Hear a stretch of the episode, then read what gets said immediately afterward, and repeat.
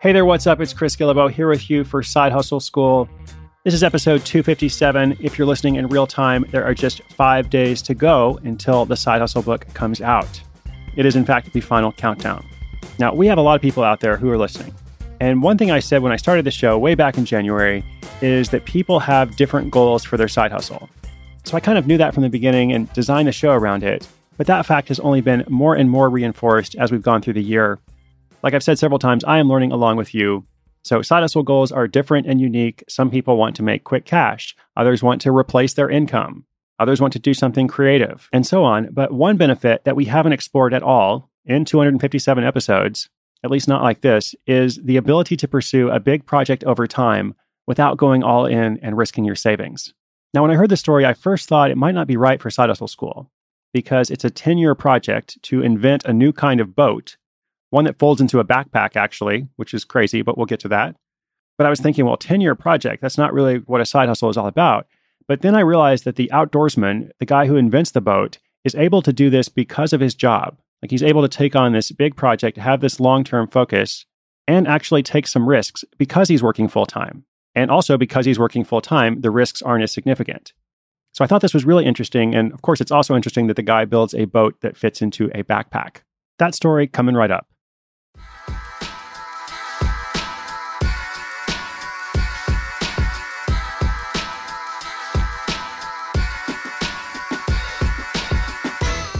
Today's side hustle story was inspired by the great outdoors. Pete Flood has always enjoyed nature. Getting away from the crowds and up to the mountains, lakes, and rivers is his refuge from everyday life. He spent many a trip camping, fishing, hunting, and scuba diving from the Bahamas to Alaska, and he wanted a boat that could help him explore these hard to reach places a little easier. For years, he would wake up in the middle of the night imagining this boat. It would have to be light, versatile, and easy to assemble.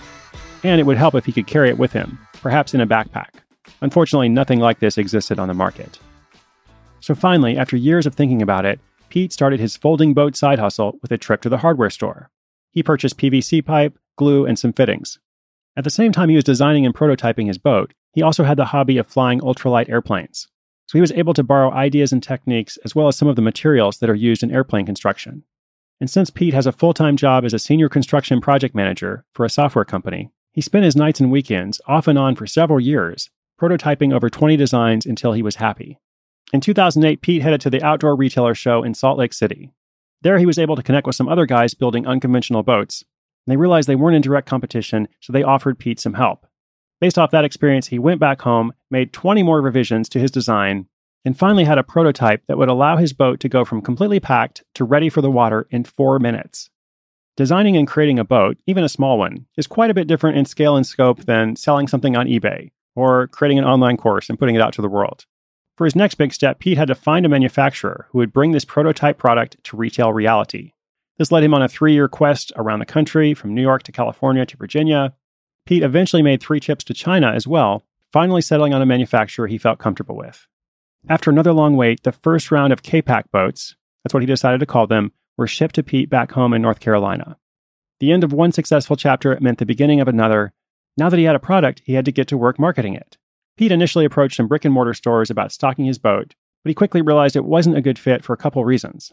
To start with, the boat requires a bit of explanation. Remember, this is a boat that folds up into a backpack. If you're wondering how this is possible, there will be a picture on the show notes page. So, in a store, the average customer would see a black backpack and then an assembled boat and have to make a mental leap to connect the two. And since the boat sells for about $1,000, it's not exactly an impulse buy. The other interesting obstacle he encountered is that his boats don't require anything other than a paddle and a life jacket, which sounds good because any other boat would require a variety of other products a roof rack, a baler pump, a skirt, a cart, and a lift system to help store it. Retail stores were used to getting all those additional sales, or at least some of them. So they didn't love the idea of just stocking a boat in a backpack that needed nothing else. But that's okay because Pete realized he could sell direct. Once he figured that out, Pete set up a website using Squarespace. He took professional photos and videos to really show off the boat and also began to narrow down their potential markets by doing some focus groups. He was initially thinking about other outdoorsmen like himself, but he was surprised to see that some of his best response came from women who live in cities but like to head to the outdoors on the weekend.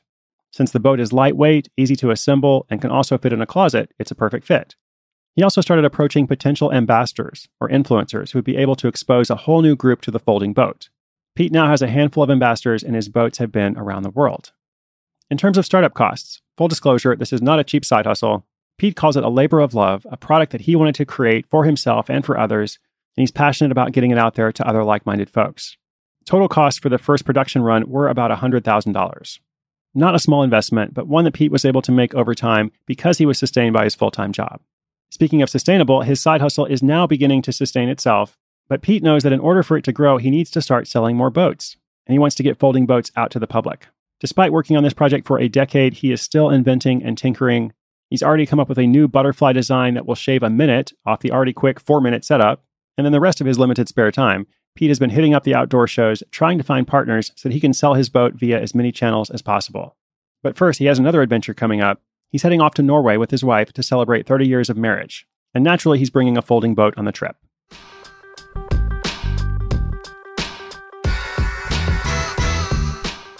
As I said, a side hustle can take on a lot of different forms. And in this story, you can see this guy had a long term focus. He wanted to build something that was not necessarily easy or cheap or quick. And he wanted to do it in a way that was different from perhaps a traditional entrepreneurial path, which would be quitting your job, borrowing against your savings, or getting some kind of investment, trying to make things work quickly and to scale, which can be exciting, but also comes with a lot of pressure. And the way that Pete chose to do it, he was able to relieve some of that pressure he still wanted his project to succeed. It was still a lot of money he was going to invest in it, but he did it in a way that was a lot less stressful. Now, also just a comment on the direct sales direct sales versus selling through retailers. I actually think going direct makes much more sense for this project for many reasons. It's not just about retail stores being skeptical. If he was selling through retail, he would also have to sell them, the stores, the boats for about half the price. So he would be giving away a lot of profit to do that. And in fact, the boats might actually have to cost more in the end.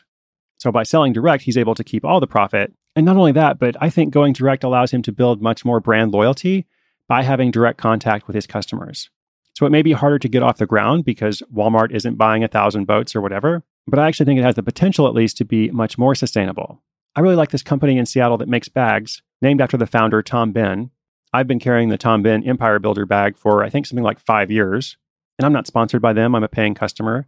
But a few years ago, I was able to visit their factory in Seattle take a tour and meet with Tom and his partner Darcy. And he had an interesting story of his bags becoming really popular, building this big customer base. And then a couple of big box stores, I don't know if it was Walmart or something similar, approached him and wanted to place a really large order.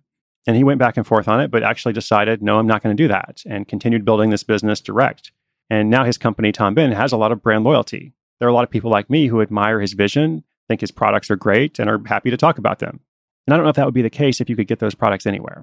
Anyway, something to think about. Wherever you are in the world, whatever you're up to, I hope you enjoy this episode. Remember that inspiration is good, but inspiration with action is so much better. Today's show notes, including a link to Pete's boats, where you can see some cool video of them being assembled and disassembled, along with links to Tom Bihn and anything else I talked about, are at sidehustleschool.com slash 257. I'm Chris Guillebeau for Side Hustle School.